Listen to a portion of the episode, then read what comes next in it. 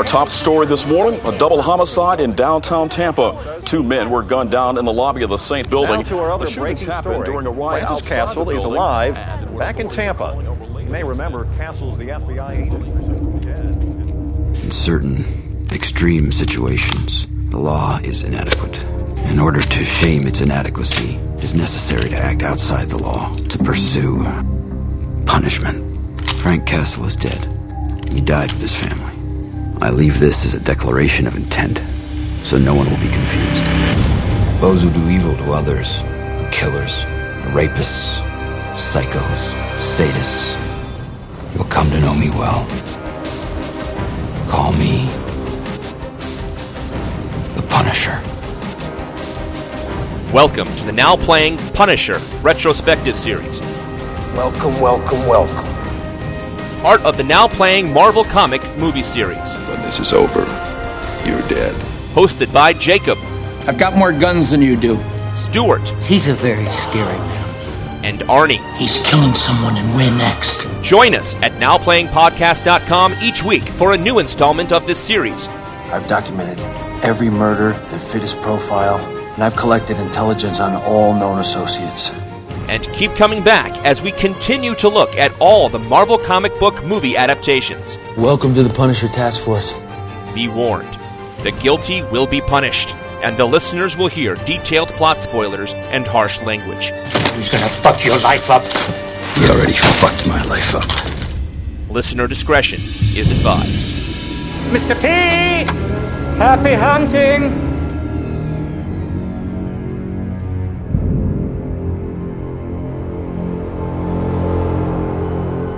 Today we're going to have some fun reviewing The Punisher starring Dolph Lundgren, Louis Gossett Jr., Nancy Everhart, and Kim Miyori. If I recommend this, will I be in the minority? Directed by Mark Goldblatt. Can you imagine that? I hope you hear what I am saying. I'm Arnie, co-host of Now Playing.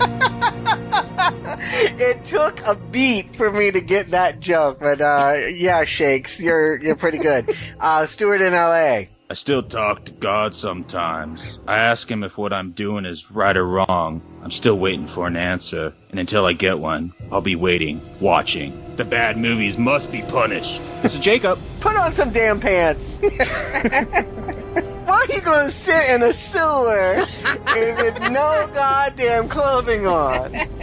You deserve every skin disease you're about to get.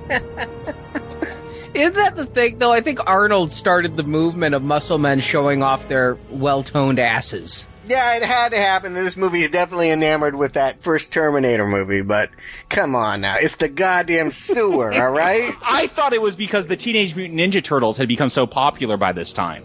But at least they had a half shell. they were had some modesty.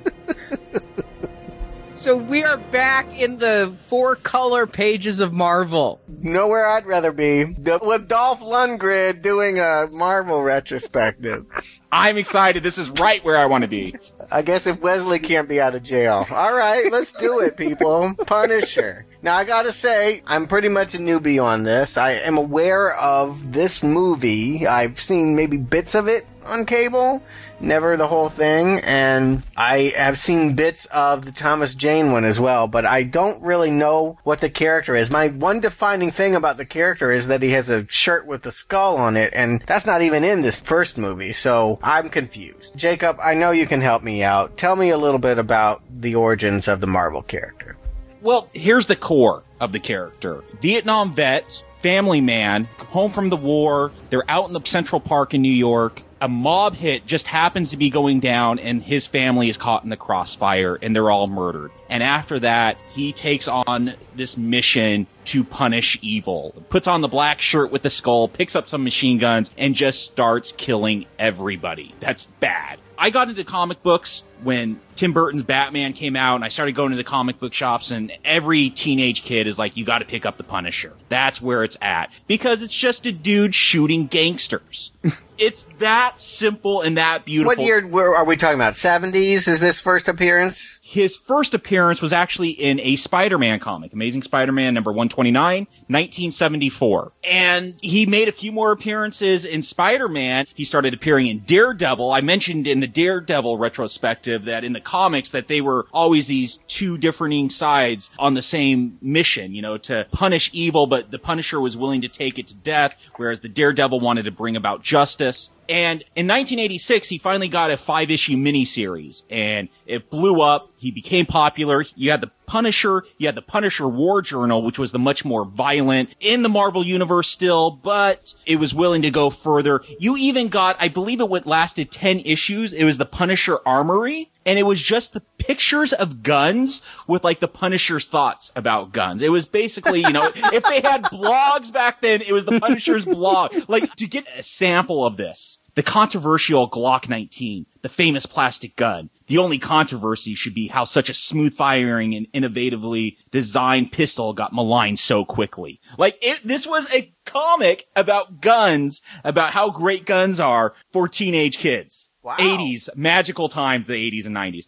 But the Punisher has really gone through this transformation. He's been an angel, an avenging angel. He has been a Frankenstein. They've done some crazy things with the Punisher. But as we'll see when we get into the other Punisher films, they also took a much harder, darker edge to him with Marvel Knights and then Marvel Max, which were much more mature imprints of Marvel where they could make it more violent. They could have swearing. They took him in a much more realistic route where they kind of just dropped all the superheroes and supervillains and set them in the real world. That's what it seems like to me. I mean, I gotta say, not having read a Punisher comic ever once, just looking at the guy, he is rougher edged than Daredevil and Spider-Man. I mean, those characters at the end of the day are wholesome and their sense of justice yeah, I mean, Daredevil sort of flirted with the dark side, but this is pretty hard edged here. I mean, I definitely feel like he's got more in common with Charles Bronson than he does with Spider-Man. Oh, and you're not wrong. I mean, he only has one or two reoccurring villains because people do not live once they run into the Punisher. It's over for him. I might have found my soulmate in the Marvel universe. Then I'm down already. And you know, growing up and reading some of the comics, this movie was finally released on video in 91 after having international theatrical release in 89. And that 91 was right during the height of both my and I think the country's comic book obsession. And so I became familiar with the Punisher through his appearance in Spider-Man, read some of his other stuff. I never really got the appeal though. I never read too many original Punisher comics. Arnie, he shoots people. and does he shoot them with webs? No, he shoots them with bullets. How is this fun? Because they die. Did he ever come in contact with any toxic waste? Ever? no. I like it. I'm liking it. This is a superhero for me because I'm not seeing too much superhero in him. I feel like he's just a notch or two higher pitched than I would see in, yeah, a 70s gritty, you know, vigilante movie. And The Warriors, Death Wish, those kinds of things. I'm totally down for that. But I gotta say, since we're talking about the Marvel movie universe here, this is the second theatrical effort, quasi-theatrical, because as you said, it, it was only released internationally. They dumped this straight to VHS. Why this guy? I mean, why Howard the Duck for number one, and why Punisher for number two? It's like two entirely extremes, and neither one of them speaks to comic book characters the way I would think they play to mass audiences. There's no Superman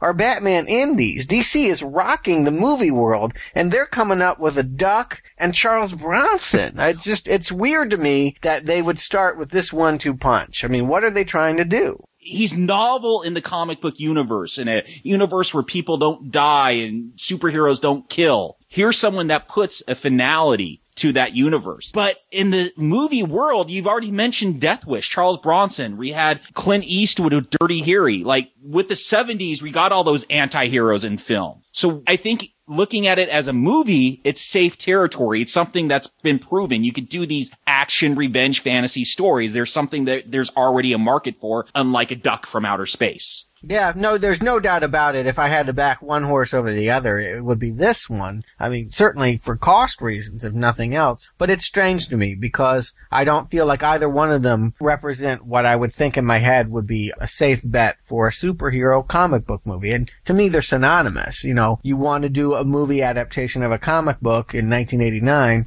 he's got to be a superhero. He's got to be a cape crusader. And if he doesn't have a cape, I don't see it. First of all, in the 70s and 80s, especially early 80s, as we talked about with Fantastic Four, Marvel sold their rights to anyone dirt cheap trying to get popularity for their characters. And I remember around this time in 91, they were trying to get a Spider-Man movie going, but the fact was the rights were owned by like three different studios and it was a big fight over who would pay and who would profit and how much you'd have to budget. Just before it was released, don't forget, they also were able to kick out a Captain America film we'll be reviewing early next year. So Mm. that didn't get a theatrical release, but at this point, it was a matter of who are Marvel's top properties? And the answer is the Hulk, who was making TV movies at this point. Yep. Captain America, who got a movie. Spider-Man, whose rights were in limbo. And the Punisher. I mean,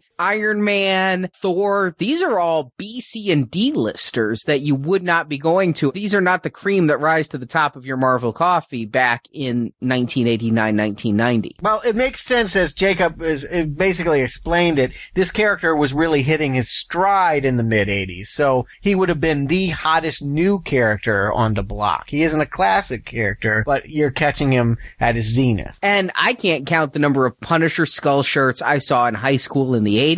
Exactly. When their Megadeth shirts stunk too badly, they would go and put on the Punisher shirt. Yeah, exactly. Now, you know, soccer moms wear them, but in the 80s, it was tough. So it did make sense to me. And I gotta say, when I heard this was on VHS, I could not get to the rental store fast enough. You are not alone, Jacob, because I want to put this in context. This is 1991. The direct to video market did not really exist yet. Most of the stuff that went direct to video was stuff made for theaters that just couldn't get a release and was shit onto video. And that stuff never charted. When The Punisher was released, it actually was the number two video rental for that week. The first non-theatrical film to hold that. A very rare thing at that time. He must be proud. This film was fully intended for theatrical release. Now, Stuart, you associate everything New World Pictures with Roger Corman, but until we did Fantastic Four and Generation X, that's not what I knew them as. I knew them as the company who made a lot of movies that I liked, theatrical releases like Hellraiser. Oh, don't I know it? I saw a preview for this movie at Hellbound Hellraiser 2. I was in the movie theater opening weekend and the trailer was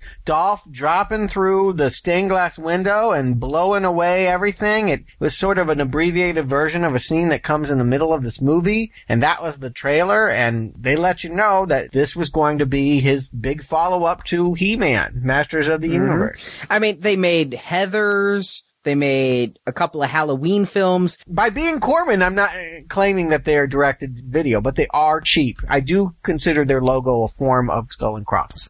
Well, I have to disagree. Maybe someday we'll get to a Hellraiser retrospective. I mean, I don't think any of these are huge budget, but I don't necessarily think of them as all crap either. But what happened was in 1989, 1990, The Punisher was released worldwide, but they were waiting on the US. New World had financial troubles and had to sell off all of its assets for quick cash. And The Punisher got sold for US distribution to a video company. Oh, I agree. I'm going to go ahead and put it out right now. If House 2, the next story, can get a release and Warlock can get a theatrical release, this is not cheaper than that. This is not more embarrassing than that. This movie probably should have wound up in the theater. It makes sense to me that it was financial more than quality control that kept it. But yeah, you can't think of this as a direct to DVD film. Everywhere but the States, it was in theaters. Sure, I'll go with that and treat it as such. You know, I have a sliding scale here, and my barometer here is that I'm about to watch a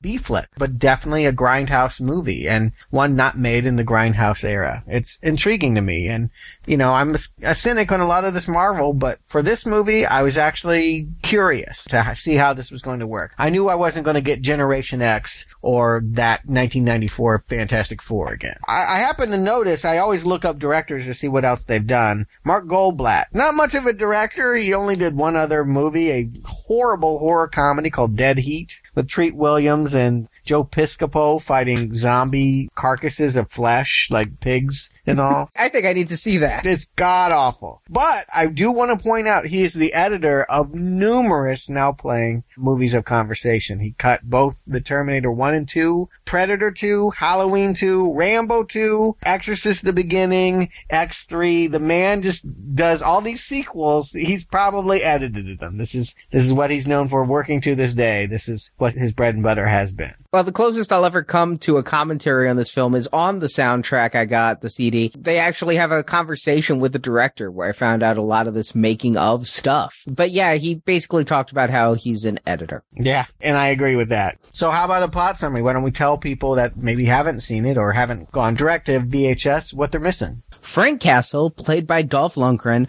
was a cop until he saw his wife and two daughters killed in front of him. The car bomb was set by the local mob, and so Frank disappears and goes underground, literally, living in the sewers, meditating naked, and killing criminals as the black-clad vigilante known as the Punisher, aided by his alcoholic friend, the always rhyming former actor Shake. When the movie starts, the Punisher's been waging his war on crime for five years, a local urban legend, having killed over 125 people. He's pursued by his former police partner Jake Berkowitz, played by our old friend Louis Gossett Jr. I salute you, sir. I'm so happy to see Lou back after Jaws 3D. We've needed a little Lou in these Marvel movies, haven't we? And his new computer savvy partner, Sam Leary, played by Nancy Everhart. And in the opening of the film, the Punisher kills the local mob boss, bringing in international mob leader Gianni Franco to take control. Franco tries to bring all the local mobs together as one unit, but his plan is upset by the Yakuza, led by Lady Tanaka. Due to the Punisher's weakening of the Mafia,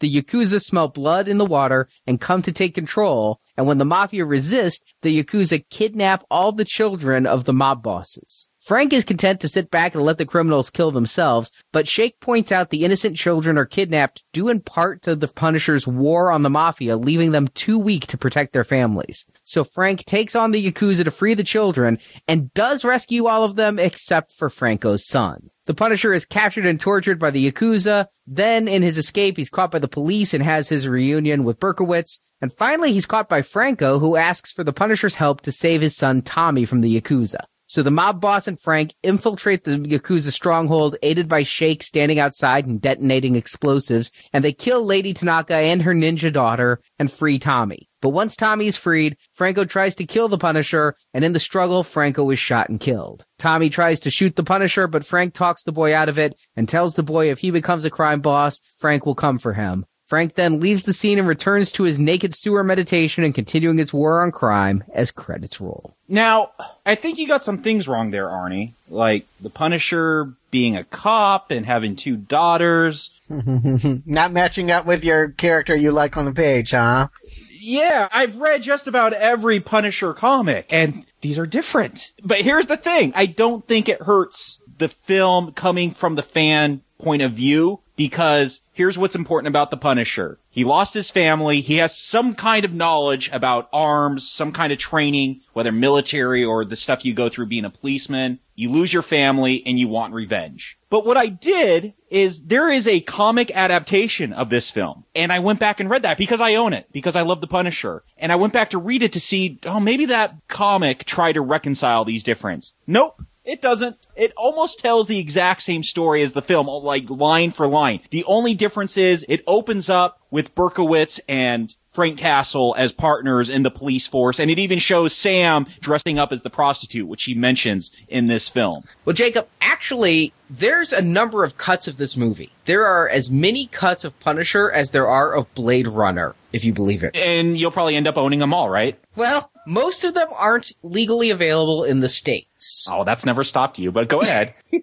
I had to work. It was like trying to find the Ark of the Covenant to find the only version that's really different, which is the work print version, only available on a certain German DVD release as a bonus feature. I've never seen a work print before. It was actually really interesting to see this with a temp score track and before it was processed, it really, it almost looked and felt like a home movie, like an amateur film. But this was the director's original vision and it had 16 extra minutes at the beginning, just like this comic you're talking about. I think oh. the comic was oh. based on the script and the whole beginning is Frank before his family is killed. We get to see Frank and Jake out on the stakeout where Sam's the hooker and this whole thing, and we're actually introduced to Franco, and we get to see Moretti early on and all the reasons why Frank's family's killed in this 16 minute prologue. So it really added a lot to the characterization of things. I understand why they cut it. It makes the movie 16 minutes longer. Well, do you get any crazy Lou Gossett since he's in there? Is he eating any more pizza, playing any Miss Pac-Man? He's eating some hamburgers and then some pie. and then I want to see it. and he's asleep on the stakeout. Actually, these scenes are pretty well done. The action's a little lackluster, but it's a work print. I don't know quite what to make of how it would have been. But yeah, it seems like that's what this comic was based on. And all the stuff we see in flashback was intended to be the opening of the film. It was going to be told chronologically. I knew it! That was killing me about how much of an information dump this first five minutes are, where everything is like, five years ago, all these important things happened. Wouldn't you have liked to have been there? well, moving on. I mean, literally, it's a newscaster, like, reading it off a teleprompter, and I'm like, come on, guys, this is an origin movie. You owe us telling us. I mean, it's a very important relationship between Lou Gossett and Dolph Lundgren, and we need to see it. See, I don't like origin movies. I'm so sick of origin movies. Maybe it's because I see all these superhero movies. Like, it just seems like such a stale thing to do. The first movie is going to be the origin movie. Let's just jump into it and get into the film. So I guess I didn't mind that here, that it just jumps in with this newscaster. Maybe it took me back to like Robocop, another 80s film that I really enjoy. And they're always using the newscaster to fill in all this exposition. It does, but you're missing the big one, which is, of course, Batman. Batman did come out and Batman told the origin and flashback and they realized maybe we don't need to spend 15 or 20 minutes on Frank's kids dressed in Spider-Man pajamas. Well, they might have had a point. I don't know that I needed that stuff, but I do feel like it's a strange choice to have it all handled so cursorily. I can go with it. It's not like I need to see everything happen chronologically at the start of the movie in order to understand the character. But I can tell you that the relationships are wanting. And my distance from the Punisher, well, maybe that's nobody's fault but the casting director. I gotta ask right now, before we get to anything else, Dolph, when you were reading the Punisher, was this who you saw on the page, Jacob? He seems totally off. Dolph with his, I don't know if he naturally has black hair. I, no, he's a natural blonde. Okay, I always go back to Rocky 4 for my Dolph references, and he's got the bleach blonde hair there. So yes, Dolph with his black dyed hair, and it looks like a five o'clock shadow that they painted onto his face. Painted on, yes. It, it almost felt like they were trying to outline the cheekbone so his face looked like a skull this time when I was watching it. He looked like a heroin Mm-hmm. junkie to me. Yes, he, he's Yeah. very down and out in this. Like, no, it, this is not the person I pictured in all those years of reading The Punisher. In 91, when this came out, I was willing to go with it though, because I was a big fan of Rocky 4. I had seen Masters of the Universe, and so it was someone I associated with action films. So I was willing to go with it. It's become a joke now, though, in the comic book community. You know, Dolph Lundgren, The Punisher. Looking back, yeah, not the best choice. I mean, think about it. If you're looking at a movie in the 80s where people are shooting a lot of guns, the first person you want is Arnold. And when you can't afford him, Dolph was one of the number two, three, four people. There was Dolph and Van Damme. No, come on. Number one tied is Rambo. I mean, there's a lot of Rambo in this character here. I mean, don't forget Sly here. You guys did him last Thanksgiving. I think he's owed his props here. Yeah, okay, there is Sly. But Schwarzenegger and Stallone, they're not people that I'd buy as the Punisher either. But they are this version of this hero. You know, Schwarzenegger's version of this movie was Commando, right? Mhm. And, Yes. you know, Sly did Rambo. So you're onto something there, Arnie. They're like, if someone's going to play a vigilante in the 80s, they have to be muscle bound with no acting talent, preferably from a foreign country where they mangle the English language. I mean, it's just what they did. Does that make Brooklyn a foreign country for Sly?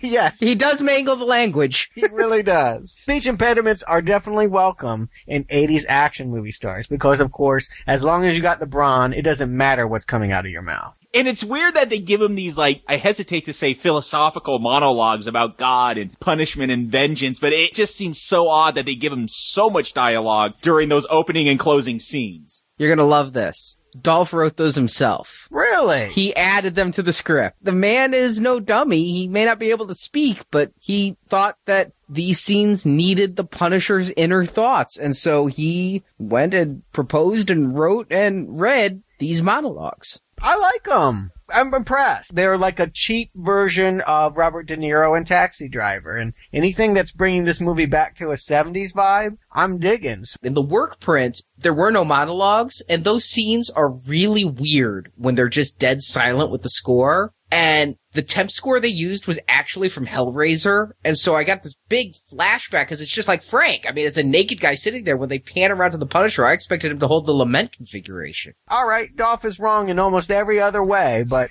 what a good choice here. He was right. I do like the God monologues. It does give it a B movie quality. I'll give you that, Stuart. And I know you enjoy that kind of 70s grit, uh, you mm-hmm. know, the, with the grindhouse and the B film. So I, I could see where you're going there. I guess watching this now with so much Punisher history behind me, I like the version of the Punisher where he is a non-character. You know, in my favorite Punisher stories, it's all about setting up how evil these people are for five issues. So when you get to that sixth concluding issue, you just want to see them destroyed in the most violent way possible. That Punisher, he is a hurricane, an earthquake, a force of nature. When you get into this ham-fisted noir dialogue, like, I, I could see there's a certain appeal there. Like, there's a very pulpy feel. Mm-hmm. And there's a lot of pulp I feel with this film, even with the opening credits, the way, you know, it's these bullseyes that just keep coming at you in different primary colors with porn shops and chalk outline bodies. Like, was that supposed to be a James Bond type thing? I it is a James Bond kind of thing, or at least a, a '70s retro mod kind of thing. I love the opening in this. It's like a pre-Tarantino retro thing because movies didn't look like this in 1989 or 90, certainly by 91. They're not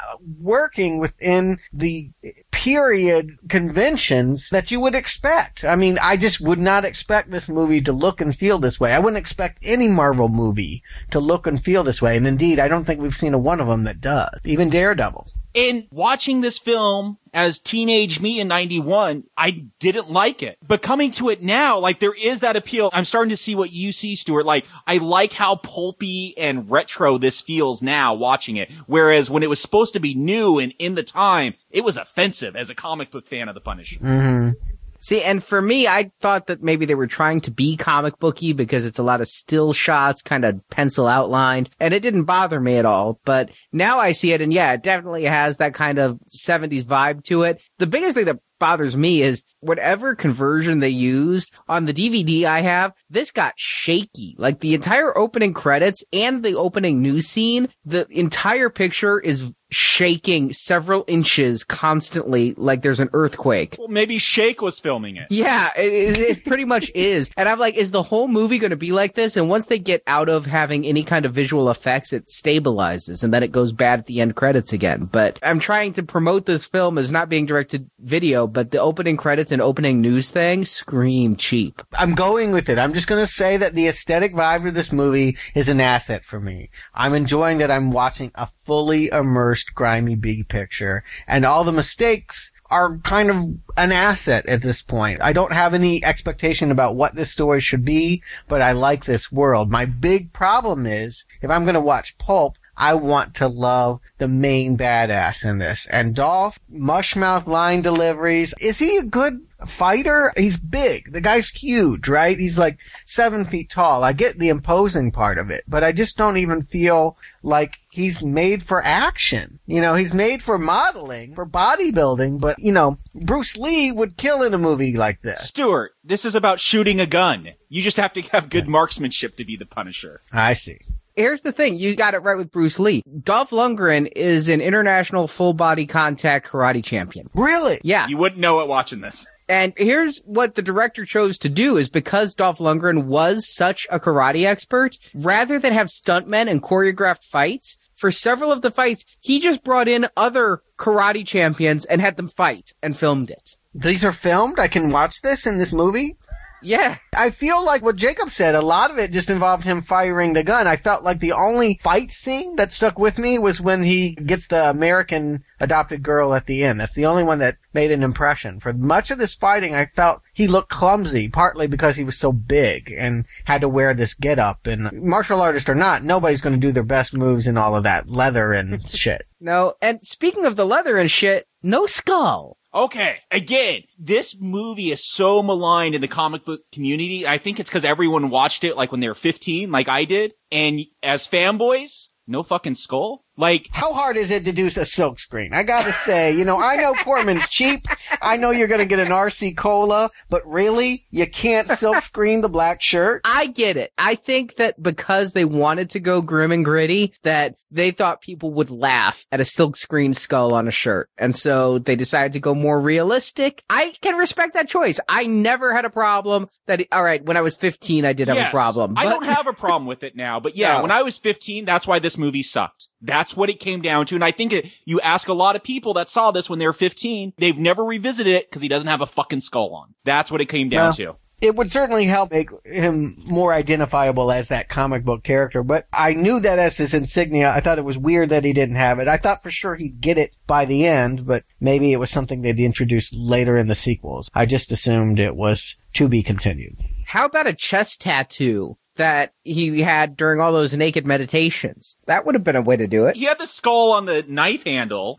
Yeah, that is true. There was a skull on the knife handle, his trademark knives. Who was Shake making those knives? Shake. Can we talk about Shake? I gotta say, uh, on one hand, I'm going to applaud this movie because Shake uh, makes references to Eugene O'Neill and he knows his theater. Like this character is a true out of work actor. I've known more than a few like this. I mean, he's a walking, talking embodiment of what it is like to be an actor on the skids. But I gotta say, if Punisher needs somebody on the street, would you really gravitate towards alcoholics? Like, I mean, would you really think that people that literally shake, that had the DTs, are going to, you know, addicts? I don't think of them as trustworthy. I don't think of them as having the best scoping out abilities. You know, Dolph is like this an enabling. Literally, he en- enables him shake with a remote control truck with gin hooked to it. Like, Exactly, exactly. On one hand, you know, Gossett will admit later that he got him off the sauce, but at the same time, he's not above getting the remote control to whisk the guy down an alley chasing a bottle. I mean, I just feel like this is a strange character as an ally, and I want to know, Jacob, has he ever been in a Punisher comic prior to this? Is this an invention of the movie? This is from the movie. The Punisher does have a sidekick. His name is Microchip. He provided all the technology. Imagine that. Yes. Very clever.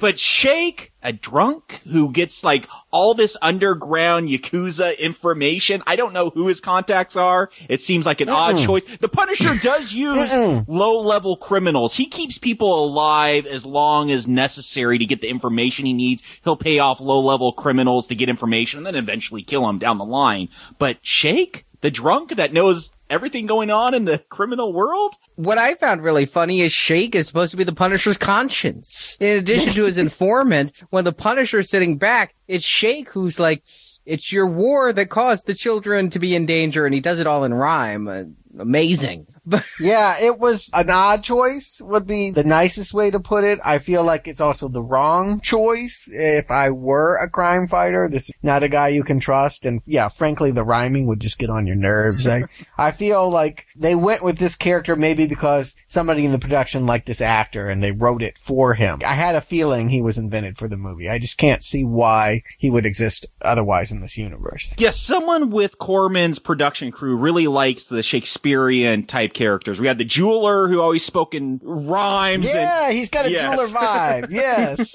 yes, I agree. I'm gonna say this though, like watching this film this time for now playing, like this feels like a good comic adaptation. Like if you wanted those pulpy 70s and 80s comics on screen, like with these weird characters that don't really make any sense and it doesn't have the sophistication, you know, th- this is why comics have the reputations they have. Like this feels like a good representation from that. From the opening credits with the colorful bullseyes to Shake to the remote control car spinning gin around the city. I kind of like this comic booky vibe that it has. Having read the comics of the time, I can't say that this feels comic booky to me. Again, I never read the Punisher comics, but it did seem like Shake was there for comic relief at the very least. I mean, everybody else in this film is so goddamn stoic and serious that it was down to Shake and one of the mob underbosses to provide a little levity. Well, there is Lou Gossett. I was enjoying it. We're anytime. talking about intentional levity, not unintentional. I had a good laugh that in 1989 slash 1991, his partner's using a computer. He's like, what you gonna use this for, Miss Pac-Man? I love Gossett in this movie. I feel like, yes, uh, you know, and he plays it a little cold for, at first I'm like, Lou, where are you? Where are you? But it does, yeah, it, it starts to come out. Yeah, like this in the early scenes when he gets Sam, the female partner, and he's like, scoffed. I was embarrassed for both of them. He's scoffing at using a computer in 1989, and she's using it to find probability factors about where a vigilante lives. I mean, neither one of them knows what the fuck they're doing. But Lou do- knows what the fuck he's doing. He won an Oscar. He doesn't need to be good anymore. He can just be amusing. And he certainly is here. Now, I don't understand this character. Is this a, another invention of the movie? Did he have a partner that kept looking for him? Well, he that was wasn't even a cop. No, was he wasn't a cop. He was a Vietnam vet. And no. Oh, right. Good point. Okay. Cause I, what's the relationship here? I know Lou gets his big dialogue about how no one believed in him when he was an alcoholic, so now he's gonna believe in Frank now that he's a vigilante or something, but like, is something else going on? like, the movie even ends with him like screaming at top of the skyscraper, Frank! Frank! It felt like a little unrequited bromance here. I'm trying to figure out what Lou's affinity for Frank is. Well, seeing that he spent so much of that first 16 minutes in the work print with Lou Gossett. One Oscar winner to a future Oscar winner? An Oscar winner and a Razzie winner sitting in a car. Sounds like the setup to a joke. But really, those opening scenes had like a lethal weapon vibe to them, you know? And Dolph was perfectly fine as actually he was the Danny Glover in that situation. I think it comes down to, yeah, Frank saved him and now he wants to save Frank and bring him back to the righteous side to, I guess, serve 125 back to back life sentences. Let me in! Let me in! I loved it. I love, I love his attempt to let him in. And I totally agree with Lou. Let Lou into this movie because every time he's in it, I'm having fun. And every time it's just Dolph scoffing around with that sunken faced, humorless face of his. The man's ugly and boring and sour and I can't stand it. But when Lou's on screen, the movie suffers because there's not a, a partnership here. I agree. I felt like the entire Berkowitz, Lou Gossett Jr. storyline had no payoff because the end of the film, and I'm not going to jump there, but the end of the film is the mob boss and the Punisher storming the tower. If it had been Berkowitz and the Punisher back to back partners again, it would have had payoff. Thank you for, yes, you've cut me to the quick on that. Like, I don't understand that when it's time to go in and rescue the kid, the team up is, yeah, this mob boss we don't even like. It's a ridiculous combo. It, it's wrong. Yeah, we want to see these partners reunited. The whole movie is about partners that were separated that are going to get reunited, and all that Luke gets out of it is a slice of pizza. Which I gotta say, when he put the pepperoni in his mouth, I literally stood up. I literally, I mean this, I literally stood up and applauded. I love that scene. Yeah. I, I, I guess I'm coming, obviously coming from this from the fan boy perspective, the fan of the Punisher, and oh him. Yes. no, I want a Lou comic. yeah, the Punisher can't have a partner. That's the whole thing. Is But you just said microchip. and that turns out very badly. Uh, when when it, it literally when Garth Ennis introduces this hard line Punisher in the Punisher Max series, Microchip tries to recruit Frank to go after Osama bin Laden to work for the U.S. government, and the the Punisher, he shoots him, his longtime sidekick, he shoots him in the face with a shotgun. There's been stories where people try to partner up with him. There's a cop that tries to get into his mind, going back to the whole Manhunter thing, tries to get into the Punisher's mind and almost commits suicide. He can't deal with it. A woman teams up with him and she lasts long enough to finish a mission and then she shoots herself in the head. The whole thing with the Punisher is no one can take on the psychological burden that he's gone through to totally disassociate himself from society where he's just going to murder people. He, he has become the Nietzschean Ubermensch. He has written his own moral code. So again, none of this is in the movie. I'm bringing it all Okay. from the comics. But for me, it's working because I have that, I come from this perspective. Well, let's kind of go through this plot because the Punisher has killed 125 people. We open up and he's killing a mob boss and then he stands out to vamp for all the photographers before stepping back into the burning building. Question. That guy is the guy that killed his wife and kids, right? He's the one that was responsible for planning the car bomb that took out their station wagon. Yes. And he gets off after five years because of good lawyers and money. And this is literally in the opening of the movie, Frank has absolution and total vengeance for everything that's driving him. Well, yes. Like it's it's done. This is the start of the movie. This is where they are beginning. Is the man that killed my wife and kids? I just blew up his house and threw a knife in his back, and he's dead. I love that. I I love that it's so anti comic book origin story. It's like if Batman, his first mission, he catches the killer of his parents. And then he just decides to keep on going. Like that's Yeah, imagine starting it with Joker like splatting on the ground uh, from falling off the bell tower. I mean, there's a little bit of existential crisis that creeps in here of like, what are you going to do for an encore? And indeed, he is talking about going on vacation when this mob warfare starts out here. Like he's done. Like I have nothing else that I need to do to accomplish. My rage is quenched. I'm siding with Jacob on this one. I like that they're trying something a little different. The movie starts with the end of his quest. We are told everything we need to know, and now we're going to see a Punisher story that isn't the story of him avenging his family, but a story of his role and the aftermath of that. I like it for being different. It does seem like a weird first entry to a character that I don't know. I'm just saying it that. I'm not saying that's a flaw. I'm saying that if you establish a vigilante flick and he gets justice in the opening scene, I'm confused. Admittedly, we're already at sequel territory in part one. I gotta say, you guys were right. When you called out Hannibal Rising last week, I was like, I don't quite get it. I get it now. There were more than a little similarities between the two movies here, particularly when we get into the Yakuza territory and Lady Tanaka. All right. So because the Punisher has caused this war on crime, the mob brings in an Uber boss, Franco, because we need a character named Frank and a character named Franco. That was confusing for me. well, he's Johnny Franco. yeah, but he's Franco. I know. Yes, it's confusing. I believe me. I wrote it down. I was. They, they couldn't have other names. Yeah.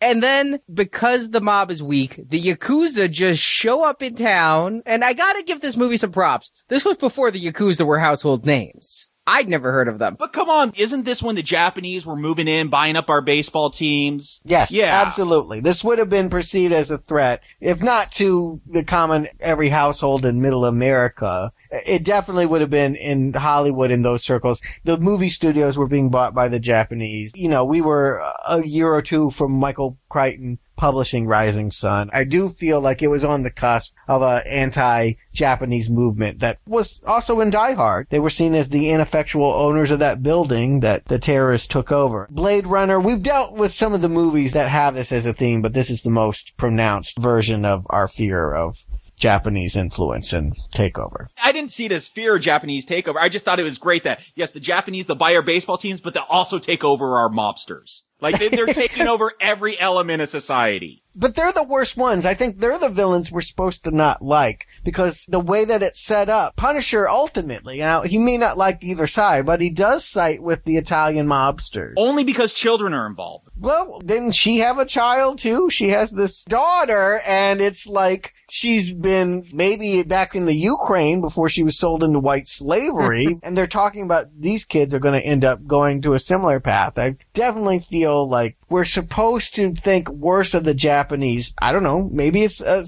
subtle form of racism. Maybe it's because they are a different color than the mobsters. But I feel like at the end of the day, these are the real bad guys and that the mobsters are sort of the devil we know. Well, here's the thing that I see is it's again, I said we're in the sequel in the first movie. This is Blade teaming up with vampires against the Reapers. It's teaming up with a bad enemy to face the worst enemy. And that's what I'm saying when this feels like a comic book movie is that that seems like it's such a classic thing to do with the Punisher. The guy that will shoot any pickpocket, any drug dealer, any scum. Now he has to team up with one of them to save an innocent life. Like it, it has been something that's been done in the comics, but I'm willing to go with it because it seems like that's what you do with the Punisher. You do an odd couple story with them and put him with a criminal that he's going to have to try to at least get along with to accomplish a goal. And Johnny was going to bring peace. You know, that whole thing was that he has a boat coming in from France that's got like 600 kilos of junk. And so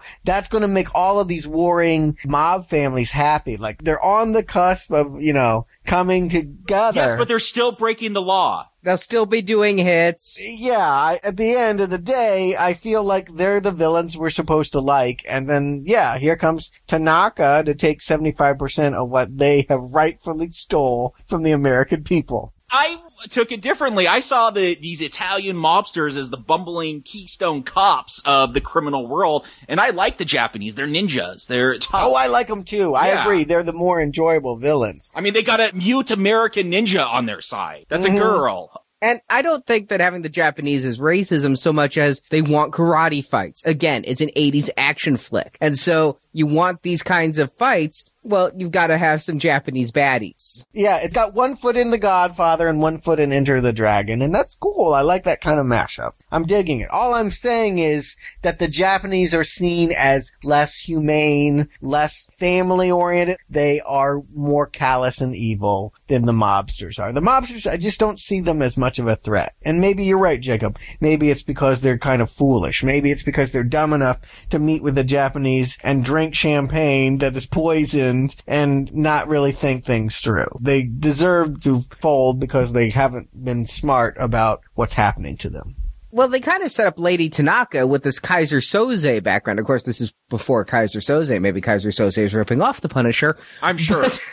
saying that there was one person in the whole world she cared about her brother and the brother stole from the Yakuza and so she had to slit his throat. So again, I think it's just setting her up to be a bad motherfucker. Now, I found it odd that they chose a woman to lead because really in this type of action film, don't you want your final showdown to be a major brawl between your hero and the big villain. So by setting it up as a lady, it just against tall, muscular karate champion Dolph Lundgren, it seems like she's already at a disadvantage. Well, you guys have been saying you like these unconventional choices being made here. It is an unconventional choice. That said, I am more intimidated by Lady Tanaka than I am by Johnny Franco. I'm not feeling that character at all as a threat. We haven't seen him do anything badass. All we've done is seen guys in suits go down by Punisher. It's no thrill for a Punisher to take him out. I think the ninja angle confuses and intimidates him. And indeed, in this a scene where the boat comes in and the ninjas in the wetsuits jump out. Punisher goes down too. There's a lot of flying cutlery in that scene, and Punisher goes over the pier with the van full of stuff. I just got to say with that scene, I love that the Punisher shoots a guy with a harpoon and then uses that as a zip line to enter into the action. I thought that was very, very strange. I'm like, isn't he the guy with guns? And then he's going to come with a crossbow. And then when he did that, I was like, oh, I get it. What an entrance. What a showboat. I like Lady Tanaka. Eh, a lady with a sword is always more scary than a guy with a sword because you, whether we like it or not, we typically see the female sex as the weaker sex. So when they end up being tougher than most of the guys, like that's really scary. Yeah. So I, I like that they're going with Lady Tanaka here. That it is a female. I mean, I think that's what worked with Kill Bill so much is that there's such a heavy female cast and they're all strong. Like it, it just, it's more intimidating. True. It just seems like the showdown there isn't all that it could be between those two when it happens. But it takes some getting to because first, yes, they kidnap all the children and they're going to sell them into slavery. The Punisher, Shake convinces him to take hold. And then I have to say, the way that the Punisher starts his war on the Yakuza caught me off guard because it seems like out of nowhere we're suddenly in an underground strip club casino thing. And I'm really wondering where the story's going until I realize it's a Yakuza club and the Punisher shoots it up. I just love the sex club casino thing, like the muscular bodybuilding women that are naked and posing, and you got an angel and a devil depicted like making love on a cross as a piece of stained glass. Like it is a weird scene. I'd hang out there. I, I'll Yes. admit, yeah. If, if the Yakuza invited me, I'd go. It does take you a while though to figure out what's going on, where are we at. Yes, I agree with you there, Arnie. In the work print, this whole scene was done to "You Can Leave Your Hat On" as like the temp music, and it actually really makes the scene seem a lot better and more realistic than this cheap, generic public access grunge they're playing. But probably not as good as the sex scene in Nine and a Half Weeks that also used that song. Probably not.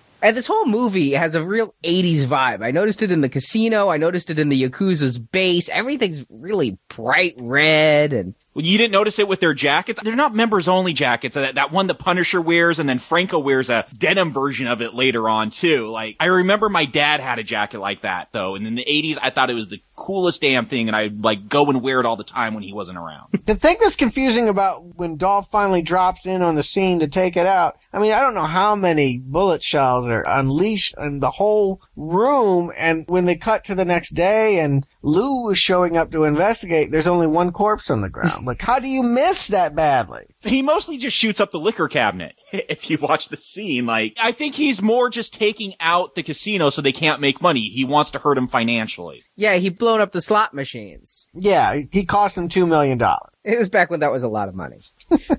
She wins. I'm sorry. She sends people in that blow away the babysitter and Peter Panda. I thought that was way I better. love that. Poor Teddy Ruxpin. Anybody that's going to blow away Peter Panda and the babysitter in front of kids, they win. You come shoot up a casino. That's more badass. Tanaka's winning this fight. Did either of you notice like Dolph Lundgren puffs out his cheeks when he's firing the guns in the scene? It looked ridiculous. I don't know why he was doing it. I think those guns had some real recoil, but he's like making this weird fat face. Well, he looked so gaunt for the rest of it. He may have just, I don't know. Had a sandwich. Yeah.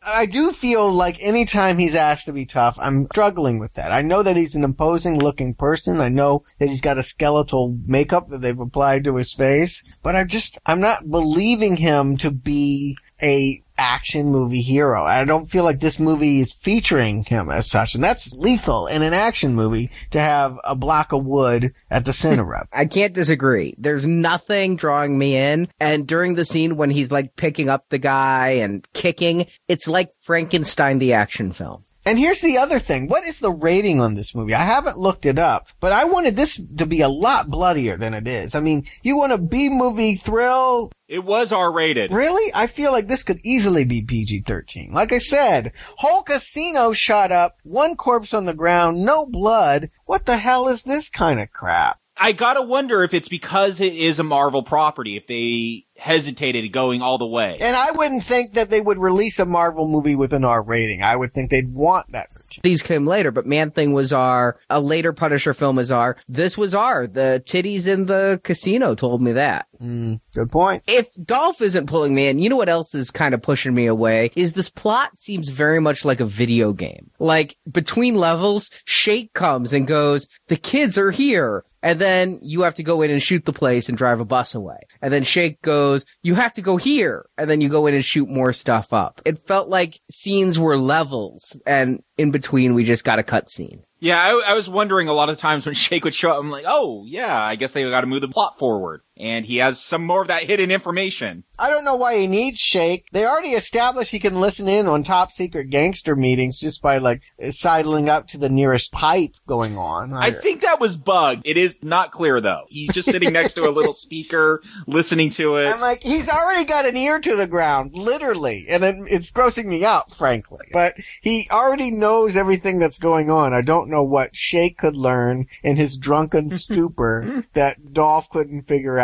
in sobriety. But be that as it may, they end up at Coney Island together. They decide that they're going to go solve this together. The drunk and the vigilante drive to Coney Island. Is this New York? Is that where we're actually in? Because I know this was shot in Australia, and not a lot about the architecture is looking like New York. They show a map at one point in Lou Gossett Jr.'s police station, and none of the neighborhoods I recognized as being New York City. Uh, Does this movie exist in a real place? I didn't get one out of it at all. I just nameless city. Okay. So it's not Coney Island connected to New York. Not that I could tell. I just thought they went to a creepy carnival because that's what she did in the. I mean, Supergirl went there for the Yeah, climactic yeah. battle. And Supergirl takes care of Dolph. Uh, Tanaka, like, gets the chain in his bike, throws him, says, stop pulling that Arnold Schwarzenegger bike routine. You are no Arnold. And this is where something crystallizes. First of all, I love the ninjas using the big slides while shooting. that was yes. an amazing visual. I would love to next see them go to Wet and Wild. No, no, truly, like, that's the shit you ride with on a potato sack at the state fair, right? I mean, I couldn't yes. believe they were doing it. Yeah. But I have a problem, and it's time I come clean. I just don't like movies about people shooting each other. I don't find that very exciting. There needs to be an emotional resonance behind the firefights. You put a firefight in Saving Private Ryan, I'm enthralled. This movie, at this point, is where I'm getting numb to bullets. What? Hello? Who am I talking with? you? This is Arnie? Yeah, I like more actiony stuff. I like more physical stuff. All Dolph is really doing is standing back and pulling a trigger. And how is that exciting? Oh, okay. I see what you're saying. You're literally bored with the bullet count, not necessarily the body count. Yeah, exactly. It's just how it's happening. Eventually, when it finally gets fist to fist, Dolph gets his ass kicked. But there have been so many scenes at this point of Dolph shooting things up, and it's not an exciting firefight. As you've mentioned, we're not really relating to Dolph, and I'm becoming very numb to this action. It's not exciting action. It's just noise. I'll tell you where it really loses for me. Like, in the next scene, you know, he's tied up in some torture rack and she does this kind of S&M kink routine of with a, a thimble that she's going to torture him and see his threshold for pain. And here's the part where we get the one-liners, right? You know, Who sent you? yeah. Batman. I don't want to stretch this out. Yeah, sayonara. I mean, come on. These are lines that even Arnold could deliver and kill with. And Mushmouth cannot do it. I just feel like, I don't know who suffers more. It's like Dolph screaming or me having to look at all of those cavities and fillings. I mean, it's just painful. Did you guys notice that the torture doctor was wearing high heels? Yes! Yeah, well, they did that later. I thought they put it on him after they put him on the rack. Where did those heels come from? I want that cut scene. There seems like there was a really good scene there where they really kinked it up. Maybe he just had to be taller to put fit in frame with Dolph, and all they had were those heels. Napoleon complex. I don't know, maybe, but I can't say it was a real weird conclusion. I do feel like I don't understand Punisher's methods anymore. Pump shotguns and red pumps. I don't get it. But Tanaka, I'm grooving. She can keep surprising me in a delightful way. Like her earrings that crucify the guy. Like, I just, like, even in the end, she decides for reasons totally unknown to, like, dress up like a geisha and just, like, do a whole dance routine. Why not? Because it looks cool. Sure, we know the Punisher's invading and, yeah, the mobsters hate us and, yeah, we're about to sell their children into white slavery. I'm gonna do the Mikado.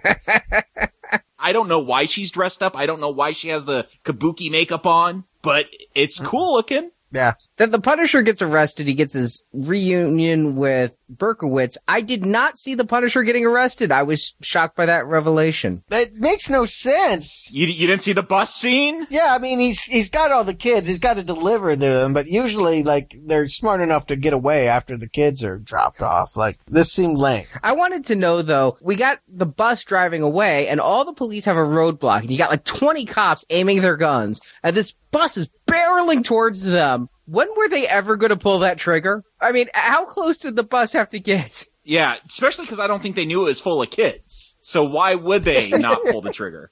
If Frank hadn't turned, I thought he was just going to ram through the cops. I really did. I just thought he was going through and they'd jump out of the way as they do in so many movies. But no, he turns and they're just all standing there ready to shoot. And I just didn't understand that scene. No, but you know, yes, we need, finally needed to get a reunion between him and Frank, and I suppose Sam. Although, who really cares about this character at all? I guess they felt like they had to have a woman, but it's not like she has TNA factor. She carries no sex appeal, and then her clout as a cop. I mean, she's there in penny loafers and shoulder pads. I'm like, this is ridiculous. And she has a boy's haircut and is named Sam.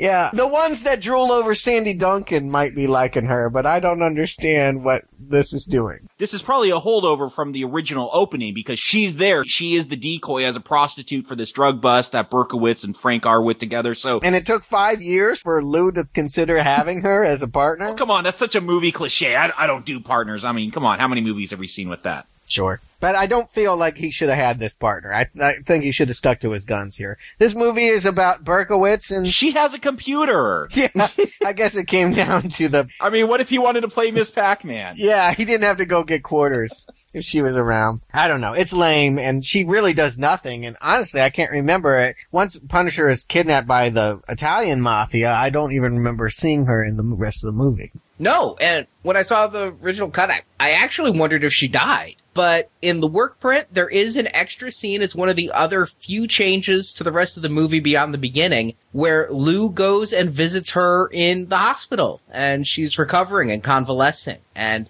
they have this nice talk about how Frank wants to see him again and have a reunion, and so it reinvigorates him. And it's when he leaves the hospital from that visit that he gets kidnapped by Franco's people. So in 10 minutes, Frank gets captured by all three factions here. Yeah. because then the mobsters break him out of prison just to take him captive again. And I'm now thinking, wow, the Punisher has been caught by everybody. He's now the least competent person screen.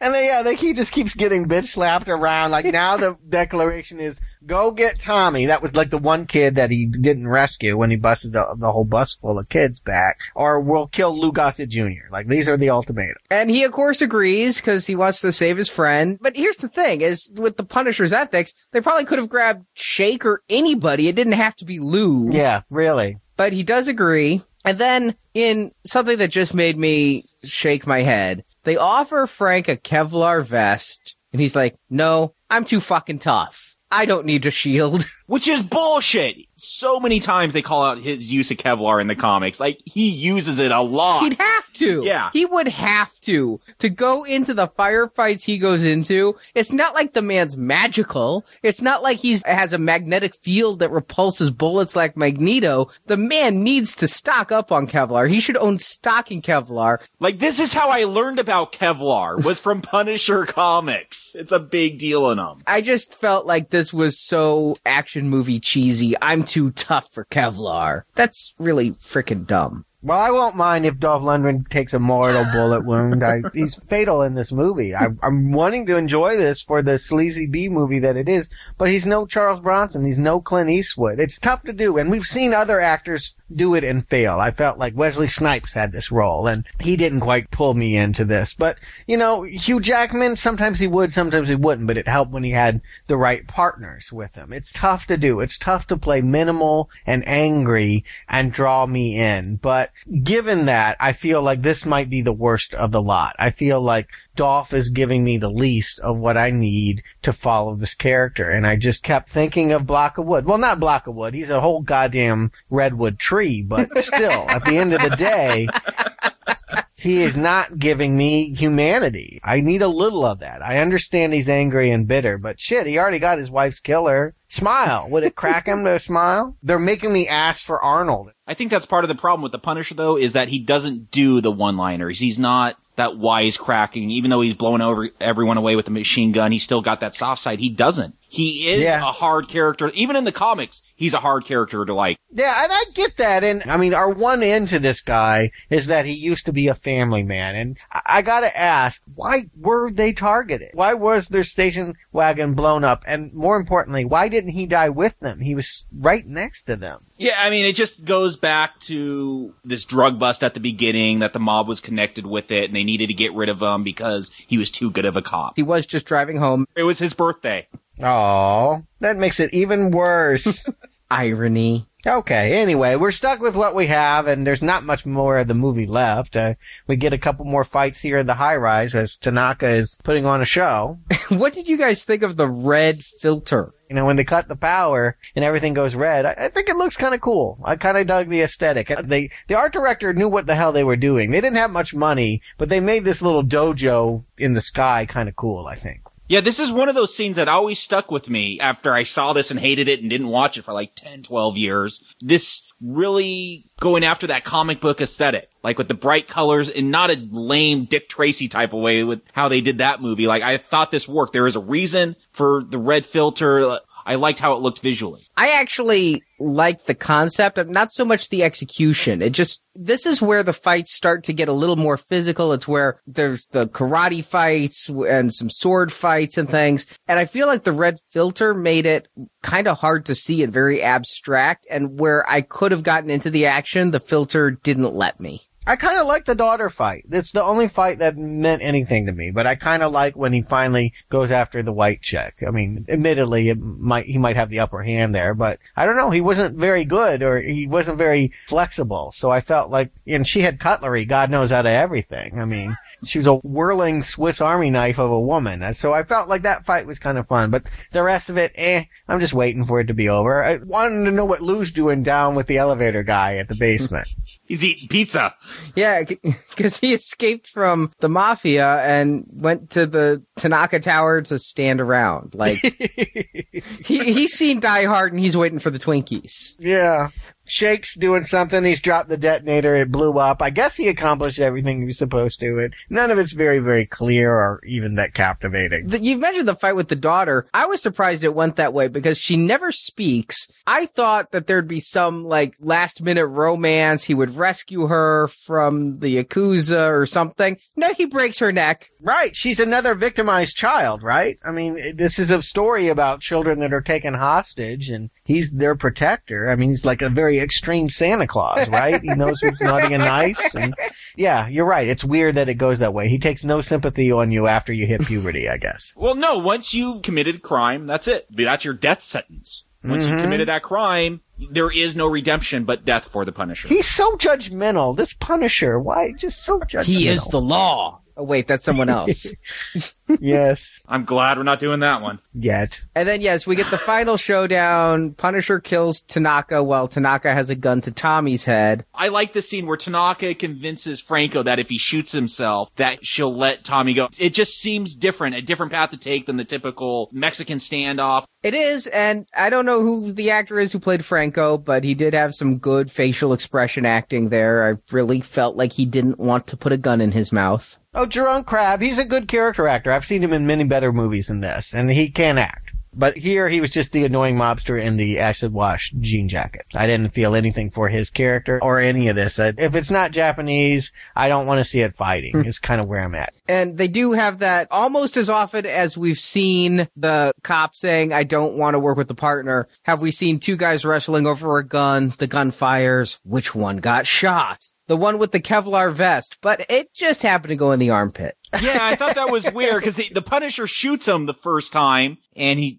got the vest on and then this time it worked. Well, it went in the armpit, so it shot him in the heart through the arm. Yeah, where all the vital organs are in the armpit. Well, you can get to the heart from there. At least it wasn't the kid's gonna be the one. You you hear the bullet, it's neither one, it's always like the bystander. And I thought, okay, the kid got shot. So I'm glad they didn't go there. That's what I was really expecting. In the work print, this actually plays totally differently because Frank kills Franco, and then instead of the boy just pulling the gun, the boy starts screaming, I'm gonna come after you. When I get old enough, I'm gonna learn how to use a gun and I'm gonna hunt you down. And the Punisher puts the gun in his hand, says, here's how you use it, puts it to his own head, and puts his thumb on, and he's gonna make the kid pull the trigger. It's like the Punisher's committing suicide in this, which was a much stronger ending. It sounds a lot more in line with the Punisher that you've been talking about from the comics, Jacob, about how he's finally avenged his family's death and he wants to die himself. And it's only when he hears Jake in the hallway that he comes out of it and decides he wants to live and keep on punishing mobsters. I mean, there's always been speculation. Is this some elaborate suicide plan for the Punisher for after he loses his family? In a lot of ways, he felt responsible being, at least in the comics, being this decorated war hero, and then he wasn't able to protect his family. So, you know, I like the scene as it was in the movie, and maybe it would have played out better if I saw that work print. I think it's a great scene. It's a scene you need in this film. Yeah, the Punisher threatening little kids. Well, he only threatens the kid at the very end, but at the beginning, the kid's threatening him, and he just, he wants the kid to blow his brains out. He wants to be punished now. And so, it added a lot to the character. I'm sad they took that out. What they left in, not as good. But I love how the Punisher threatens him. You know, grow up to be a good man, because if not, I'll be waiting. Like, for me, that's a Punisher moment. Like, he just threatened a 12 year old kid that, yeah, you better be good, because if you're not, I will shoot you. Like to me, there's the Punisher in a nutshell right there. I love that they went there, that he's willing to threaten a little kid. How funny. My frame of reference for that was G.I. Joe, where you know how after they solved the world's problems and blew up some oil tanker, they like would then go and teach a life lesson to a small child. It felt to you that was a life lesson. It felt more patronizing, but I hear what you're saying now. Maybe I could see it with different eyes. That was knowing's half the battle for yeah, you. Yeah, yeah. I felt like it was a knowing's half the battle moment, but maybe it was a life threatening moment. I, it's hard to tell. You know, I didn't put so fine a point on it, but yeah, I took it as Stuart's Santa Claus reference. It's basically, I'll know if you're sleeping, I'll know if you're awake, I'll know if you're a criminal, I'll fucking kill you. but then he has to go meditate naked in the sewer. And poor Lou is without his buddy, his heart ripped apart, crying at the top of the skyscraper. I feel for Lou. I feel for him in so many ways because it's only Iron Eagle movies after this. and Wizard Con. I saw him in Chicago a few months ago. How's he looking? Oh man, not so good. Oh. The mustache is gone. He's put on about mm-hmm. 50, 80 pounds. He's aged. Well, it happens. Yeah. So Mr. S, Mr. J, do you recommend Punisher? Jacob. Look, if, again, you ask 15 year old me, this movie sucks because he doesn't have a skull on. Watching it now, I'm more mature. I've watched a whole lot more movies. And I can't hate this movie. I can't dislike it. Like I watched it a couple times since its original viewing, and I've come around to it. I feel that it's a comic book movie. It's not something that transcends the genre, but as a comic book movie or brings in that comic book aesthetic. We talked about the opening credits and the use of red at the end and even the plot elements. As a comic book fan and as a Punisher fan, I enjoy this film. If I'm flicking through the channels on a Saturday afternoon and this is on, I'm going to stop and I'm going to watch the whole movie. So it's not a strong recommend, but I enjoy the B movie aspects of it, the harpoon zip line through the chest, and I do wish it was more violent, but I like the B movie aspects of it, the pulp feel of it. So yeah, I'm gonna give this a, a mild recommend. Thank you. You now stand where I did during Daredevil and Fantastic Four 2. hey, I, I recommended the first Fantastic Four. It just feels so good that I'm not the only easy lay on the panel. Look, it's a Punisher film. You know, I've already got one leg out of my pants for it, so. Stuart. You know what? I'm not going to recommend it. I'm sure that's not a surprise to many people, but it came close. It's going to get the Blade 2 not recommend. There are a lot of things about this that I like. The B movie cheesiness overall vibe is actually working for it now. Maybe in 1989 it just made it look cheap, but now it makes it a fun retro kitschy thing that, yeah, that's like a real grindhouse Cuisinart of Taxi Driver, Godfather, and Enter the Dragon. I mean, that's fun to imagine. I want to play in that world. But what stops me from having fun in this movie, it comes down to one syllable. Dolph. Dolph happened to this movie. And there's just no saving it. There's no saving a movie where you don't like the central person. And Dolph's a killer here. You know, I never saw Rocky. I know you guys are going to do it. Maybe he can redeem himself in Rocky 4. But I know this guy basically from the He-Man movie and this, and he's poison. I mean, I just, ugh. I cannot recommend Punisher 89, and it's strictly because Dolph sucks as Punisher. And I'm right there with you, Stuart. I am not totally anti-Dolph. I will reveal my thoughts on him in Rocky 4 in a couple months. I thought he was fine in The Expendables, but yeah. you know, you go to Universal Soldier and he's the less charismatic of the two, right? I mean, ouch. exactly. Yeah, he's no Jean-Claude Van Damme, and that's kind of a damning statement.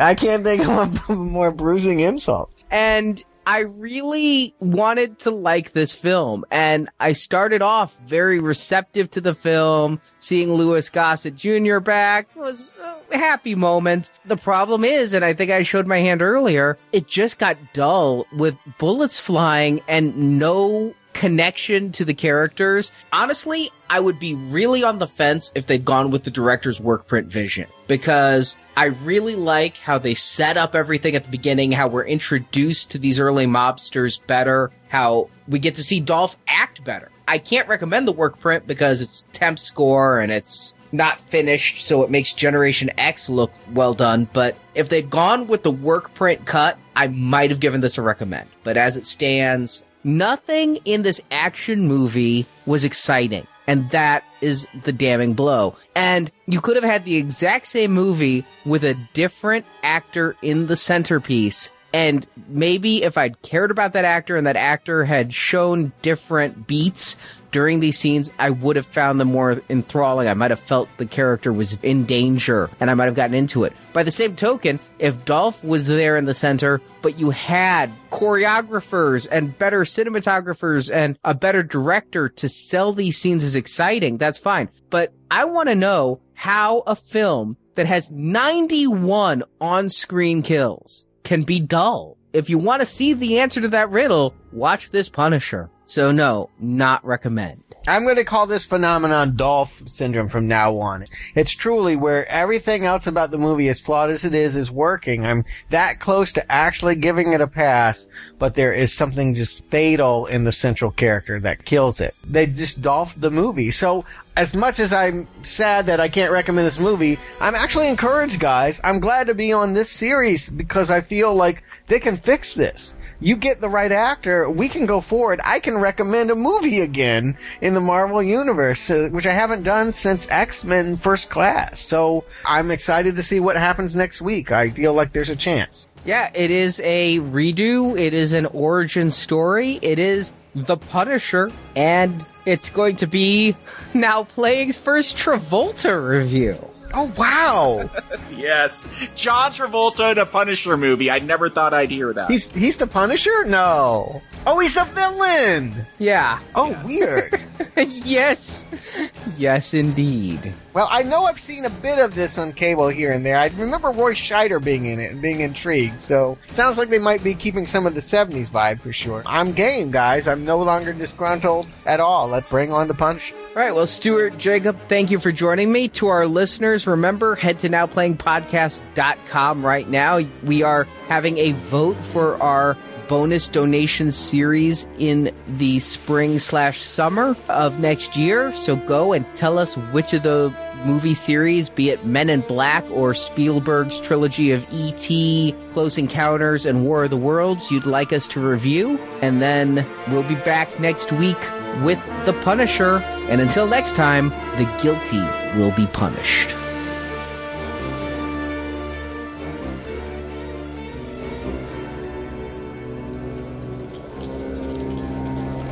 I still talk to God sometimes. I ask him if what I'm doing is right or wrong. I'm still waiting for an answer. And until I get one, I'll be out here, waiting, watching. The guilty will be punished. Thank you for listening to this episode of the Now Playing Punisher movie retrospective series. That was fun. Now, let's go kill Castle in his miserable hole. Part of our Marvel comic movie series. Turn the lights off when you leave. Don't punish yourself. Come back to NowPlayingPodcast.com each week as we review another Punisher film. There's a limit to revenge. Well, I guess I haven't reached mine. And in the NowPlayingPodcast.com archives, you can find reviews of other Marvel Comics films, such as Howard the Duck, Man Thing, Daredevil, Elektra, the Blade series, the Fantastic Four series, X Men, and many more. We're gonna have ourselves a little bit of fun with this.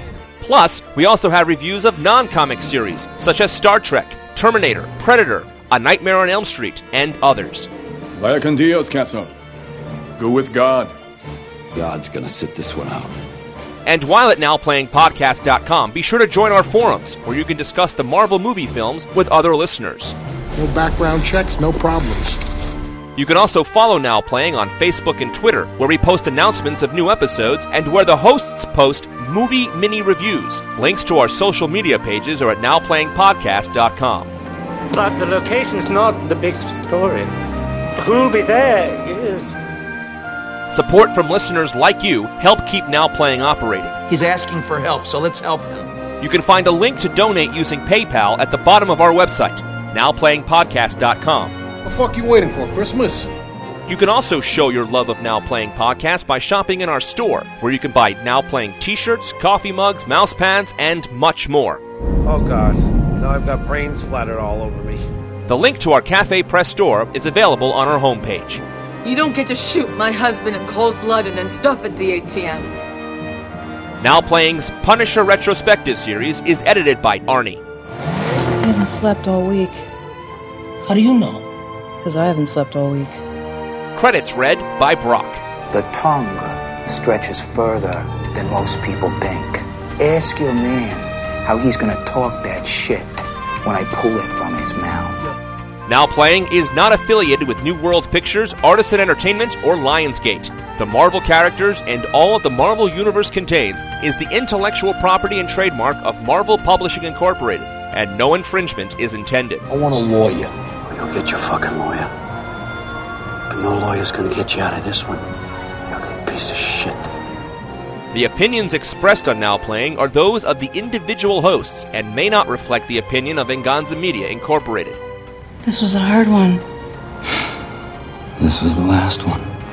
Now Playing is a Venganza Media production, copyright 2011, all rights reserved. You're leaving. I have work to do. Read your newspaper every day, you'll understand. Which section? Obituaries. Oh, for fuck's sake. Today we're gonna have some fun reviewing The Punisher stalling Dolph Lundgren. Lewis got Stalling? Stalling Dolph Lundgren? that shouldn't be hard. He's been pretty idle for a long time. We- I give him a math problem. Actually, he's really smart. Believe it or not, the guy's like a chemist or something like that. You can't make like He was a Fulbright scholar at MIT getting his doctorate when he turned to acting. So how could he not know that he's a bad actor? Reviewing The Punisher stalling Dolph Lundgren. You did it again. I said starring! Starring! No, you didn't. You said stalling. You did. Listen to the, listen to the tape. It's true. Are we being recorded? It's always going to be the tape. I don't care how if it's digital. Reviewing the. Take six. Mm. Oh, for fuck's sake. He first debuted. Debuted? Yes, he first came out. yeah. Oh, for fuck's sake. Around 2006, 2007, I believe, when Civil War, which was a big crossover event with Marvel was going on, there was no Punisher comic set in the Marvel universe. And so they decided to bring him back into the Marvel universe. And Matt Fraction, who was writing it, just played up the absurdity of a character like the Punisher in a superhero world. Like he pulls out a bazooka and just blows away Stiltman, who was a Daredevil villain. Just blows him away with the bazooka. Did he get Ben Affleck? no, he missed Ben Affleck. he missed Ben Affleck. And, and then i- in another issue, they all come to the wake for Stiltman, and the Punisher just blows up like every D and Z list villain in the Marvel universe. Like if you had a character like this, here's what would happen: he would just kill them all. There wouldn't be these ongoing series, and that's one of the things with the Punisher. Anybody that's going to take out Stiltman before he can get his own movie, I like this guy. Oh, for fuck's sake. And until next time, the guilty will be punished. Oh, you got to do it like Dolph. The good thing will be paid. Wait, put some marbles in your mouth. Though- Put Grace Jones' tit in your mouth. Is that an option? Because I'd like that, even at her current age. Oh, for fuck's sake. Yeah, the ones that drool over Sandy Duncan might be liking her, but I don't understand. I think this girl has two real eyes. And, and this is probably a Ouch. Oh, for fuck's sake.